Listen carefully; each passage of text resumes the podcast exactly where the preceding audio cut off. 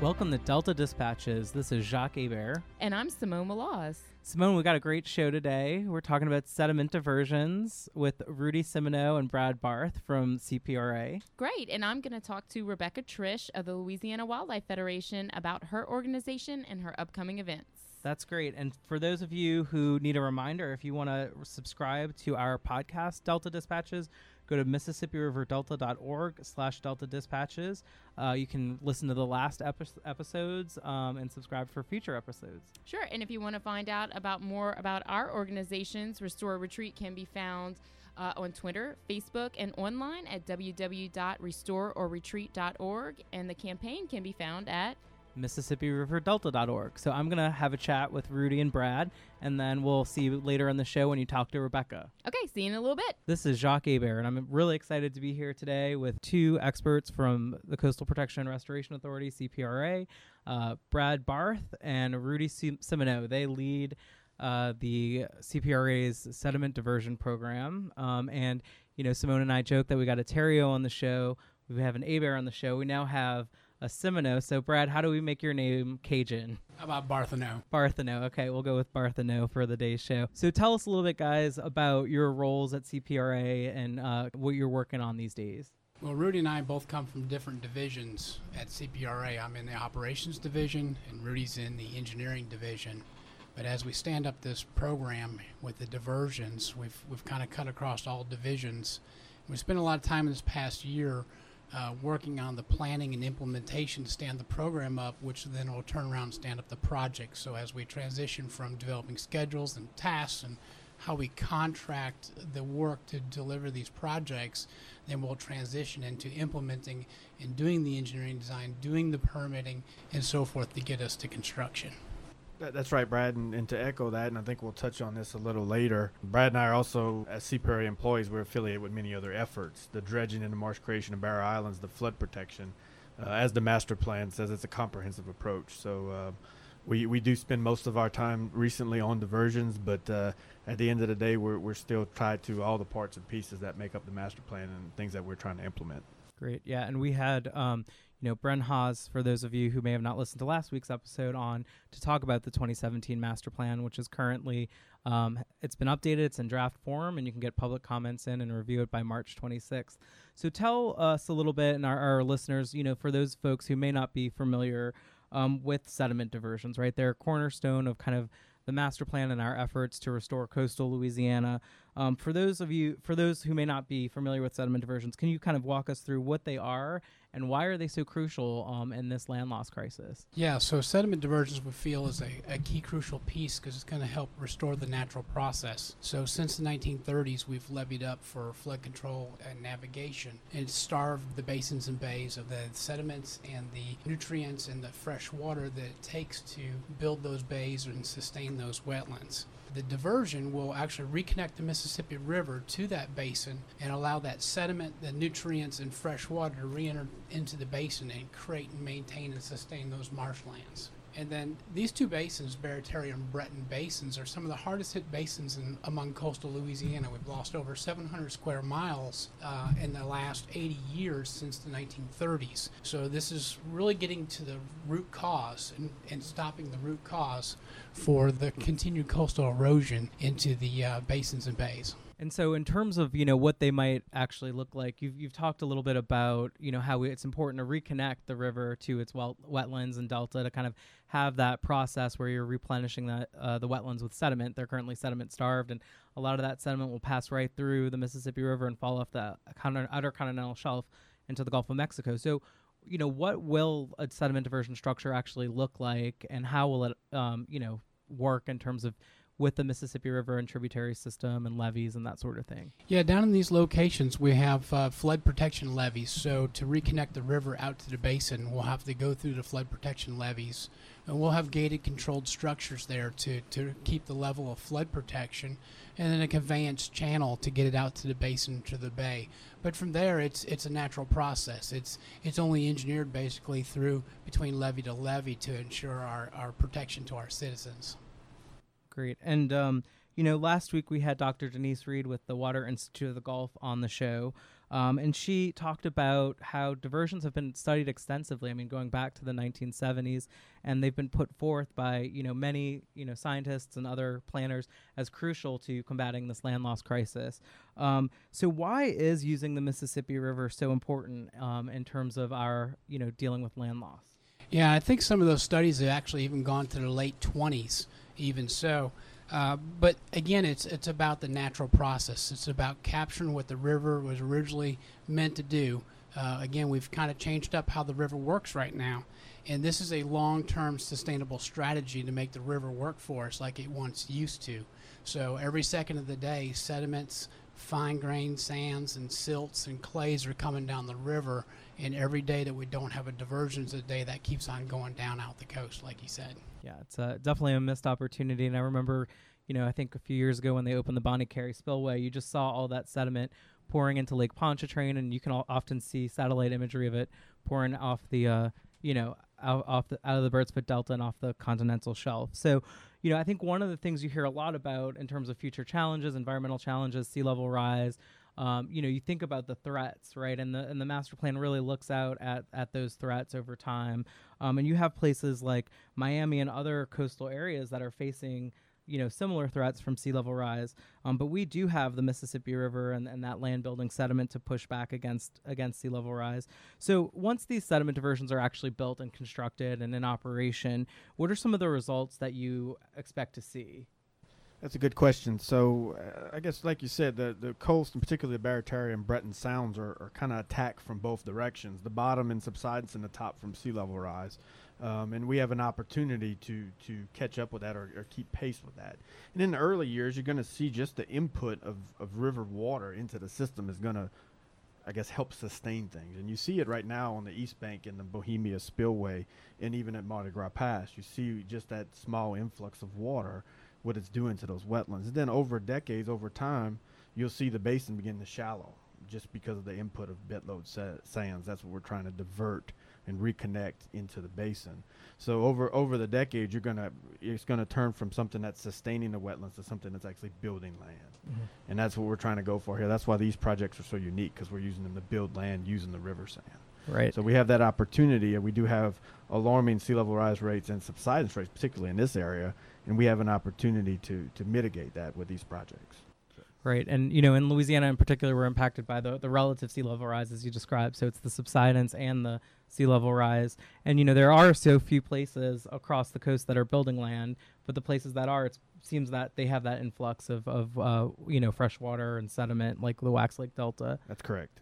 Um, and so you know, you mentioned this a little bit earlier, Rudy, but in terms of sediment diversions, you know, in, in, terms of your working on not just sediment diversions, but really thinking of this as a holistic approach, that there's no one size fits all solution. You need all the projects kind of working together, uh, sediment diversions and, you know, marsh creation and dredging and, and other um, projects. But, you know, sediment diversions are important to build and maintain land, but they also are important in terms of supporting other investments, right? And whether that be in levees that have been constructed or you know marsh creation projects that have been um, you know enacted across the coast. So can you talk a little bit about how sediment diversions will work with the some of these other projects and what they do to kind of support other investments. That's right. It's it's the backbone of the master plan is to a comprehensive approach and to focus on how projects in a certain region or basin work off of each other. And that's a great point, particularly in Barataria, for example. We're going to propose to build, um, you know, many acres of wetlands using the diversion. That's going to buffer a hurricane protection levee, and that's going to help communities like Arlington and Myrtle Grove, because um, that levee is exposed right now. Um, and with sea level rise and subsidence, that water is only getting deeper, and they're not far from the Gulf of Mexico in the, in deeper bays. So the, the building land here will help buffer that levee. Similarly, we need we're looking at opportunities for marsh creation and ridges within the outfall area that are going to be sustained by the diversion, but it also could help the diversion build land quicker by helping to retain the sediment within a, within a very segregated or broken uh, basin. So uh, we're looking at ways to synergistically approach everything uh, using different project features to to work off of each other. It's a, like I said, it's always been kind of the comprehensive backbone of the master plan, but now we're actually putting it to work and making it happen. Great. And uh, for those of you who might be just joining us, We're here with uh, Rudy Simoneau and Brad Barth, project managers with CPRA on uh, sed- the sediment diversion program. And this is WGSO 990 AM, Delta Dispatches, and we'll be right back after the break. National Wildlife Federation gives voices to the wildlife conservation values that are part of our country's heritage. We are charting a new course for wildlife that our children and grandchildren will thank us for. Visit our website, nwf.org/louisiana to find out more about our work to restore and protect coastal Louisiana for generations to come. National Wildlife Federation, uniting all Americans to ensure wildlife thrive in a rapidly changing world. nwf.org/louisiana. Welcome back to Delta Dispatches on WGSO 990 AM. This is Jacques Hebert, and I'm here with Brad Barth and Rudy Simoneau with CPRA. We're discussing sediment diversions. Um, and so, Brad and Rudy, tell me, there are no sediment diversions currently dis- uh, constructed on the landscape, correct? But there are freshwater diversions. Um, so, can you talk a little bit? I think sometimes folks get a little confused. You know, they hear about a diversion that may ha- may exist, and it's in fact a freshwater diversion. So, what is the difference between freshwater diversions and sediment diversions, and why do you expect sediment diversions to be more effective in terms of building land? Yeah, good question. The main difference, uh, they're very similar in structure type and, and, and, and such, but the main difference is, is how they're operated and what their goals are to accomplish. So, for example, Caernarvon and Davis Pond, those are freshwater diversions. Their primary goal is to, is to fight back saltwater intrusion. They do have a secondary goal is to, to minimize and uh, coastal erosion due to that saltwater intrusion. But again, they, they operate much differently. So they're going to be operating in the summer to early fall, fall, uh, late fall months, or maybe even into early winter when the basins are starved of fresh water because of the natural flooding cycle of the river. So sediment di- diversions work totally opposite of this. Real similar concept with structure, but totally opposite that we flow when the river's already high. So when the basin's fresher, sediment diversions will, will flow to get that maximum capture of sediment and nutrients and fresh water out. So they follow the natural cycle and process of the river uh, to help build that land and, and sustain those sediments.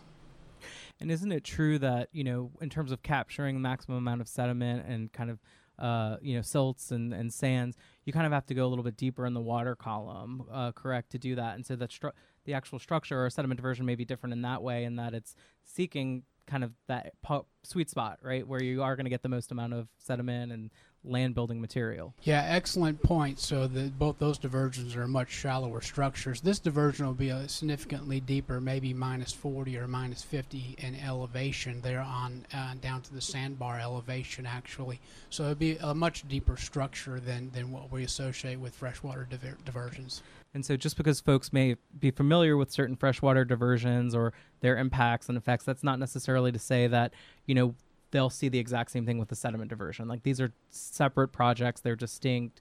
Um, and you, like you mentioned earlier, they're designed with the goal of building land. That's correct. And so, in the uh, coastal master plan, which we've talked a lot about, CPRA has released its updated 2017 coastal master plan. It's out for public comment until March 26th. And we had our last episode on the master plan in entirety. So, there are several sediment diversions um, in the current master plan. Is that correct? That's correct. Can you kind of give us an overview of some of those projects and just where they're located? Kind of what are some of the main sediment diversion projects in the master plan? Absolutely. So, uh, total there are 11 different diversion projects in the 27 in the draft 2017 plan, and that's uh, along the Mississippi and the Atchafalaya. Um, you know, with a total cost of over five billion dollars uh, over the 11 projects. You know, our focus near term has been mid Barataria and mid Breton, and I, I think we, we present and we speak a lot on that, and that's kind of the ones I've gotten the most attention lately, due to the fact that we're actually in implementation of both of those projects. We have secured funding, and we're moving forward with them. Um, we'll continue to look at the other diversions and get them ready for when planning becomes available. But at this time, those are the two that we're focused on. Uh, in terms of the, the locations of some of these diversions, of course, uh, Barataria and Breton are sediment diversions, and they're located in the, the lower river, as well as the lower Breton diversion, which I think a lot of folks are familiar with as well, which is also a sediment diversion project.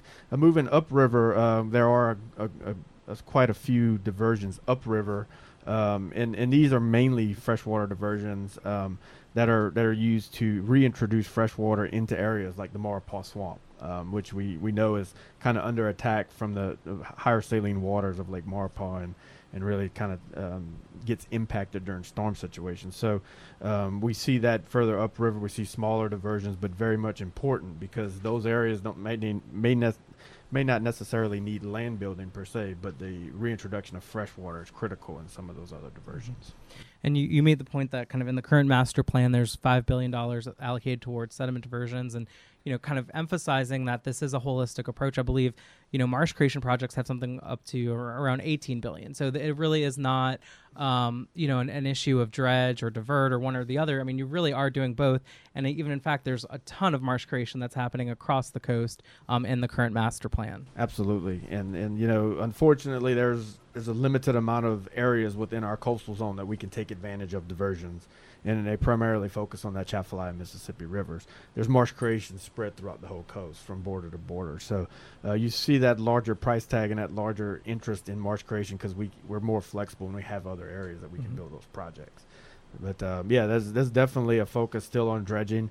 Currently, right now, we have uh, three or four dredges operating on marsh creation projects, on, on, on critical projects that, that we've been working on for many years. Mm-hmm. So, you know, and that that brings up a good point in terms of you know there are only so many areas that can necessarily be influenced by the Mississippi and the Atchafalaya rivers, and so you have to kind of use other s- solutions and other projects in areas that don't have that influence. So in terms of like project selection, I know. Um, you know, there are the two that you mentioned, Mid Barataria and Mid Breton, and then they're on either side of the Mississippi River down in Plaquemines Parish. How do you kind of optimize where you, where and how you select a project for a diversion? So we let the river tell us first. Um, as you mentioned, in the case of a land building or sediment diversion, uh, we've placed these projects in the in the proximity of a, of a sandbar, um, and that's a that's an area that we, we feel we can continually um, reap the benefits of, of a sediment feed from the river. Um, so first and foremost, in the case of a sediment diversion, we look at the river and see what it gets us.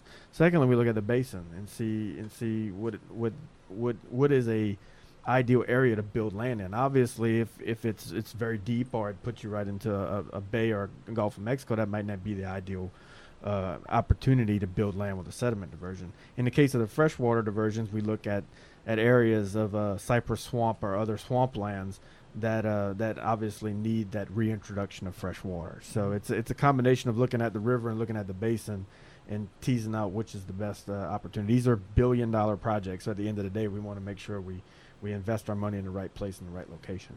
And there has been, to that point, an extensive amount of, you know, studying and modeling and science that has gone into that, you know, very pro- process of selecting those project Absolutely. locations. And it, it, it's, you know, um, there was there has been an exhaustive effort to study and make sure, but as as you can understand, it's very important that we put these projects in the right location um, to operate in the right way and, and, and get our uh, best investment out of it. Great. And so once these diversions are, you know, kind of on the land um, and, you know, ready to be operated, can you talk a little bit about uh, kind of operations and what you might do to make them more successful in terms of operating the actual diversion and the structure? Yeah, there's several things we're looking at there. So um, one of our objectives as CPRA is to restore natural process. And so, as we talked earlier about the um, the natural flooding cycle of the river, we really want to follow that and follow that natural process. So, pre 1930s in the lower Mississippi Valley, anytime you had a significant flooding event, you would have crevasse splays open up and open up on the nat- through the natural levee and allow water, sediment, nutrients, and so forth to flood the landscape. So, uh, sediment diversion is, is in, in essence a, a crevasse splay. So, the goal here would be to have it to be able to be operated when the river hits a certain stage or a flow in the river, and then it would be operated until the river would come back down at some point in time. And so that would be the ideal operation. So, but in addition to that, we know we can we can do things smarter and, and, and more efficiently. So we're looking at the efficiencies of the sediment capture and the amount of water that gets sent out into the basin, so we can um, avo- um, minimize or avoid any potential impacts to natural resources. And then, you know, looking at that operations plan, then if we if we get to a point where there's potential impacts that cannot be avoided or minimized, then we would look to mitigate those those potential impacts. Great. And and Rudy, you mentioned this earlier, but um, the Mid Breton and Mid Barataria sediment diversions in Plaquemines Parish are further along than the others in terms of implementation. Um, I know, I believe y'all put out a call for um, uh, you know, uh, design or uh, actual uh, engineering on the diversion. Is that correct? For Mid Barataria, For mid Barataria. So, wh- what is when can people actually expect to see these diversions constructed and on the landscape? Well, we're we're looking right now um, for early construction in, in 2020 for Mid Barataria, and then early construction efforts for for Mid Breton in the 2022 time frame. There's a significant amount of engineering and design and environmental work and permitting work that has to occur in the next three to four years. Uh, but we think there's definitely some opportunities out there uh, working with, with the federal family and, and, and the state and the state's consultants to, to, to get some early construction out there. Great. Hi, I'm Don Cheadle. Listen up. I want to talk to you about something important the Environmental Defense Fund.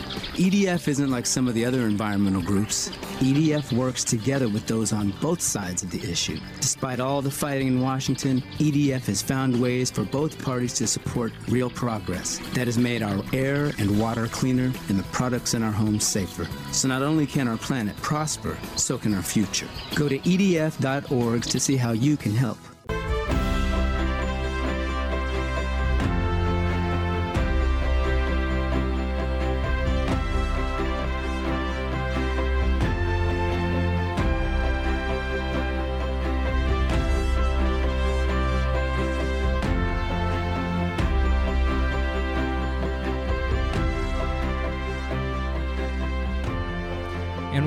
Uh, Delta Dispatches on WGSO 990 AM. This is Jacques Hebert, and I'm here with Brad Barth and Rudy Simoneau of the Coastal Protection and Restoration Authority. We're talking about sediment diversions. And so before the break, Brad, you were discussing kind of the road to get these constru- uh, sediment diversions actually constructed. So can you talk a little bit about what the process is between now and that actual construction date? Yeah, the next um, next three to four years is going to be quite uh, challenging for us. We have a lot of stuff to accomplish in a short amount of time. Uh, the the two main things that we'll be working on is going to be the environmental impact statement, which will be worked through a, local contractor and the Army Corps of Engineers, and in a, in a parallel process, the engineering and design. So we have to take a project, say Mid Barataria, which has just had some preliminary engineering done, and work it through to a final engineering package. And with that, it involves penetrating the Mississippi River levee, a, a federal back levee. So we have to have a, a, very detailed coordination with the Army Corps uh, to get their blessing with this project. So that'll be the primary focus. In addition to that, we also have to go through uh, land acquisition. So there's a lot of land that will need to be acquired as part of this project over the next several years. Great. And I know, I mean, obviously, these are two hugely important projects, um, you know, to really anyone who cares about coastal Louisiana and people across, you know, these regions. And so I know you and your staff have been doing a ton of outreach and engagement, education to people in the areas, but really people across the coast um, to educate them about sediment diversions. Can you talk a little bit about the work you all have been doing to make sure people are aware or understand they have um, an opportunity to ask questions? Yeah, so we, we've really made a push with, with these projects to get out into the local community, uh, to do a lot more information sessions where we can collect information from the locals who, who know the area, who know the practical ideas in, in these locations, and, and to work with the locals and, and have that transmittal and that communication of, of information back and forth. So, one thing we've started is Coastal Connections, which is a, a monthly uh, working hour session that we go down into the community, mostly Plaquemines Parish. I think we'll have an event in St. St. Bernard Parish here shortly. Uh, but we spend the day down there and let anybody come by and visit with us that wants to ask questions about the project or would like more information about the project. Uh, and then we do a lot of presentations to the CPRA board, to the um, Governor's Advisory Committee, and, and then to um, events like this. Yeah. And I know those coastal connections have been pretty well attended. You had one recently in Empire on the on the dock there, right? Yeah, it was actually at a at a bait shop right there in in Empire, and it was a huge success. We had over 40 people come out to to either provide their support or ask questions or gather information. So it was it was a really good event. That's great. And you know, I know uh, polling definitely shows that the vast majority of people in Louisiana support sediment diversions. We understand how important they are from a scientific perspective, but there are, you know, some who are opposed. You know, why why is that? Well, there's there's a lot of misunderstanding out there, and uh, obviously people um, have their opinion and are entitled to express their opinion. Um, but there are a lot of miscon- misconceptions and, and misunderstanding, and, and a lot of that gets spread pretty quickly. But uh, we feel that the more we can get out and get into Plaquemines Parish and St. Bernard Parish and, and deliver our message, um, the better off we'll be. And, and, we're starting to see that already. Uh, we're, we're coming up on our fourth or fifth coastal connections here, and we're, we're starting to see people from the, the locals show up to support us and to help us explain diversions and explain the issues to other folks.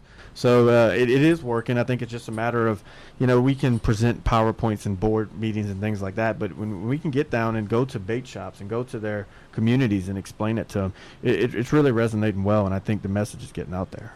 That's great. And I think one of the things people talk about is the impact of freshwater and kind of you know, not wanting to have more fresh water in our estuaries, but in fact, our estuaries have become more saltwater dominated, right, through saltwater intrusion over time.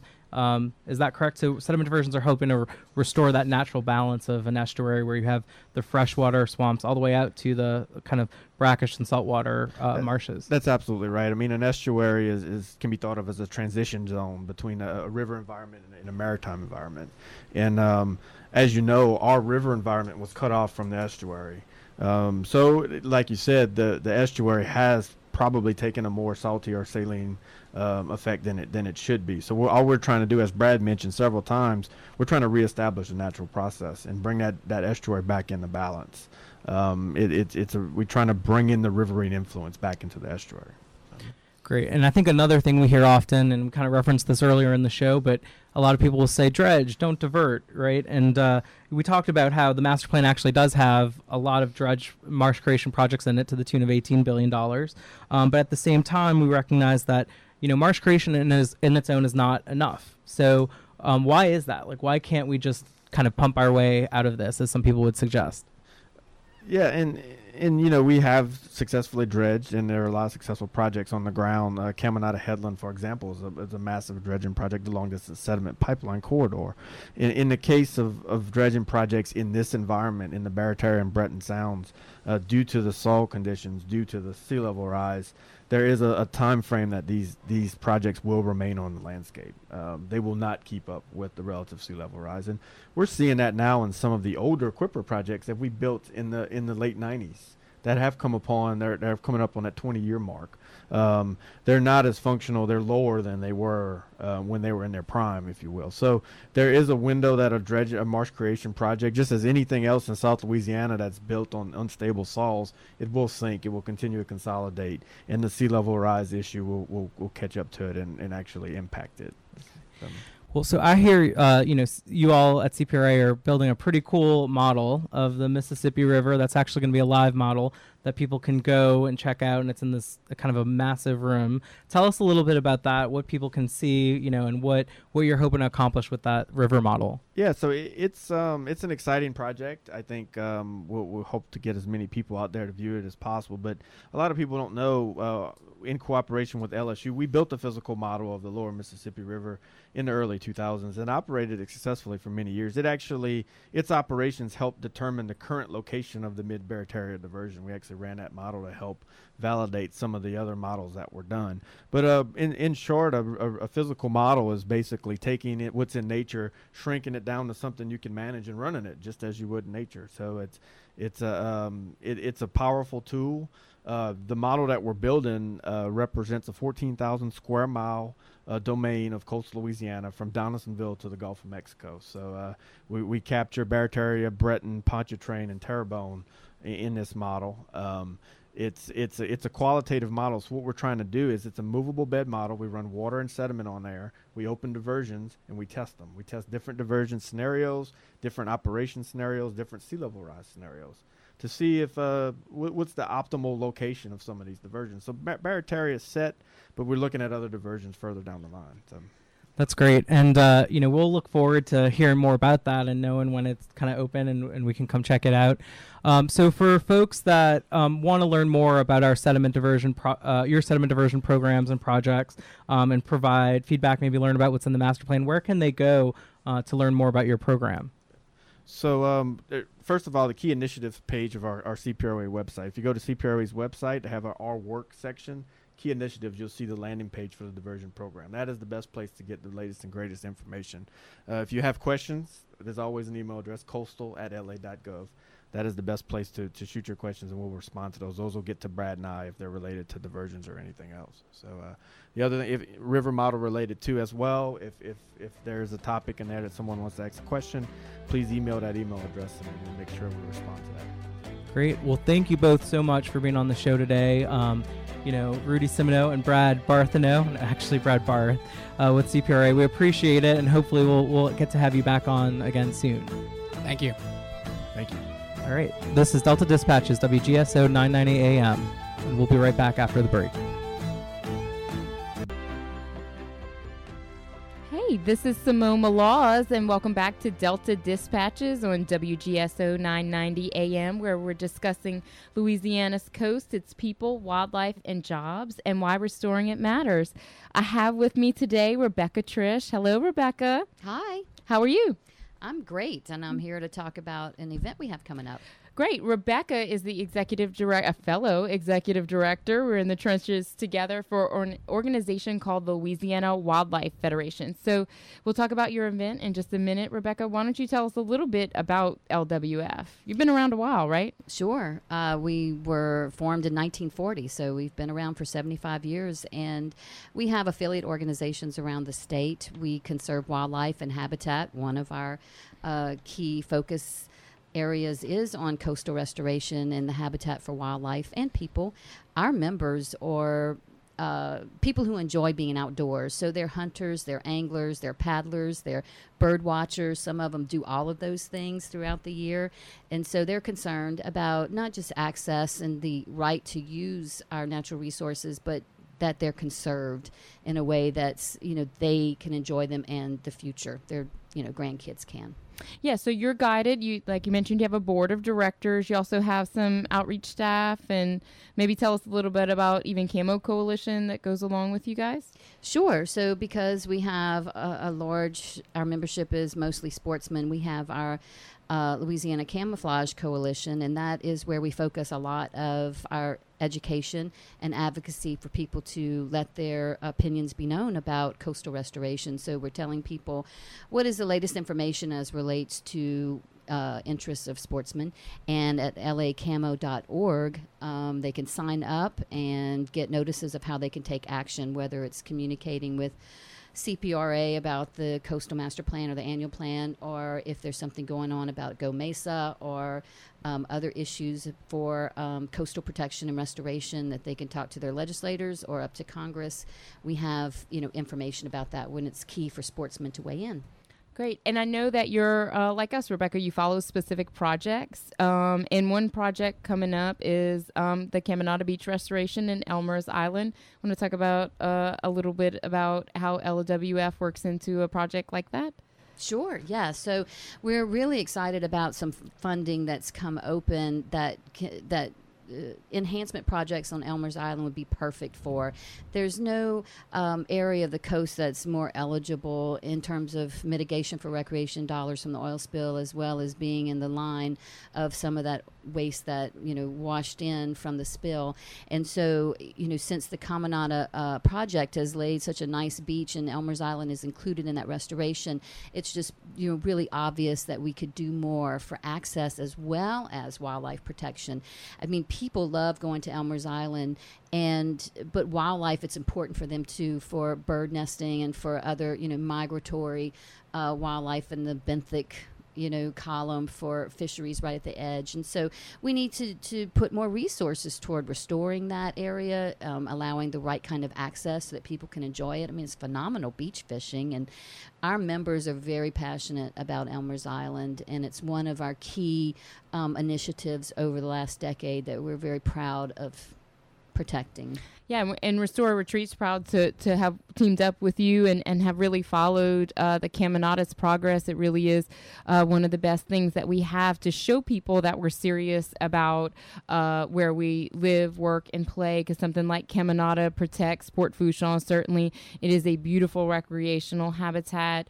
Uh, and so we, we love working together with you guys on issues just like Caminada. They have a ribbon cutting coming up, um, which is great because uh, we look forward to more successes on projects that that follow Caminada's example. So, tell us a little bit about the, some of the events you have coming up. You have a pretty big awards banquet coming up this weekend, right? Yes, we do. So annually, Louisiana Wildlife Federation recognizes um, significant achievement in conservation. So uh, for this year, we solicit nominations every year, and this year our judges who are um, you know, past winners, leaders in agencies or other conservation organizations. We gather them together and look at the nominations and select people. And I tell you, this project, I mean, this program really inspires me every year because you just hear about what people are doing and, and sometimes just motivated by their own uh, you know, conservation ethic or their desire to make their community or their little part of nature better.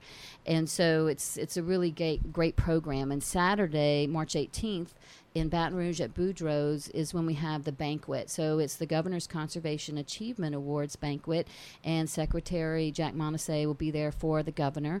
Um, and we present these awards in conjunction with National Wildlife Federation, um, and they're beautiful statuettes and very noticeable. And we've had some really phenomenal people receive these awards in the past, and I, would love to talk about who's going to be getting an award Saturday. Right. So tell us some of the folks that uh, that will receive the award, and like you said, uh, some folks know definitely not short on passion. So tell us a little bit about some of those folks.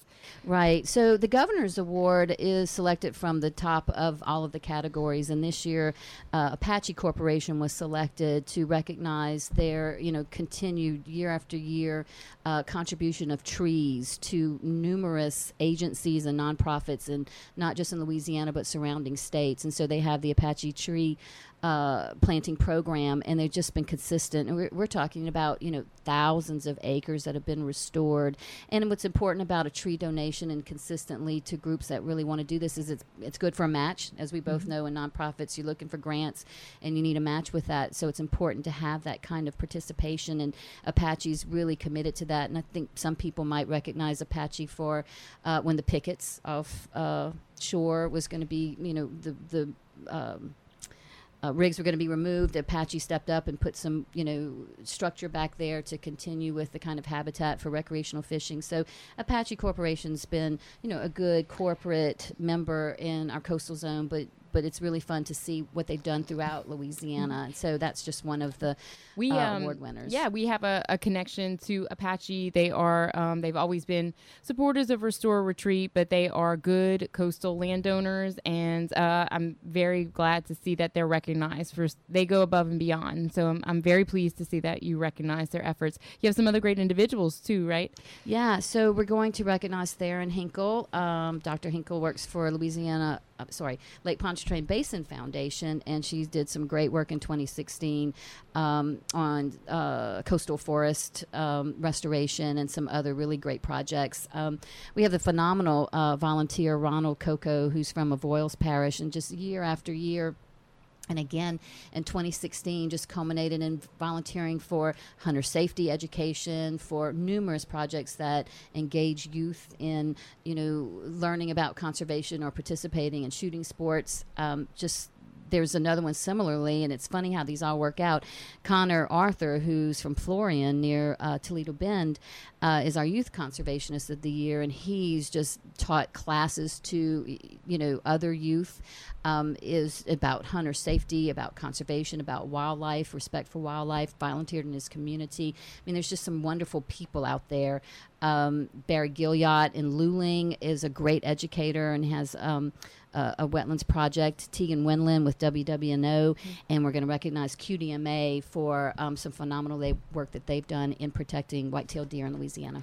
So, Rebecca, tell us where we can find more information about LWF, your website. You also have a very cool Dat Dog uh, fundraiser coming up. Where can they find all this information? Yeah, so go to our website, um, LA Wildlife Fed, short for federation.org. So it's lawildlifefed.org. All that information is there, and we'd love to see people on Saturday the 25th at Dat Dog and Freret.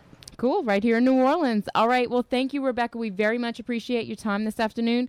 I hope you come back in and we can chit chat more about some of those other projects that we work on together, uh, maybe even around Lake Pontchartrain and, and all along the coast. Uh, so thank you, fellow executive director. Uh, we appreciate you coming in today and very much, uh, we wish you very much success with your banquet on Saturday. Thank you. All I'd right. love to come back. Welcome back, Jacques. Hey, Simone, it's great to be back. Uh, so I heard you got an award yourself from the Coalition to Restore Coastal Louisiana. I sure did. I was nominated by my colleagues and peers, and I greatly appreciate their Coastal Stewardship Award. I heard it was your birthday. My birthday was yesterday. Yes, thank you very much. Happy birthday. Thank you and congratulations. Um, so we've got an important announcement for everyone. Uh, we, there's one week left to give public comment on the coastal master plan. The public comment deadline is March 26th. So go online to coastal.la.gov to learn more about the master plan and submit your comments. Right. You can find the master plan there, all the appendices, and you can also find versions of the executive summary in English, French, Spanish, and Vietnamese. And you can also go on our website, MississippiRiverDelta.org slash take action and give comment that way. We have a form ready to go that'll go directly to CPRA. Great. So we'll see you next week. We have another great show lined up. All right. Thanks. See you next week.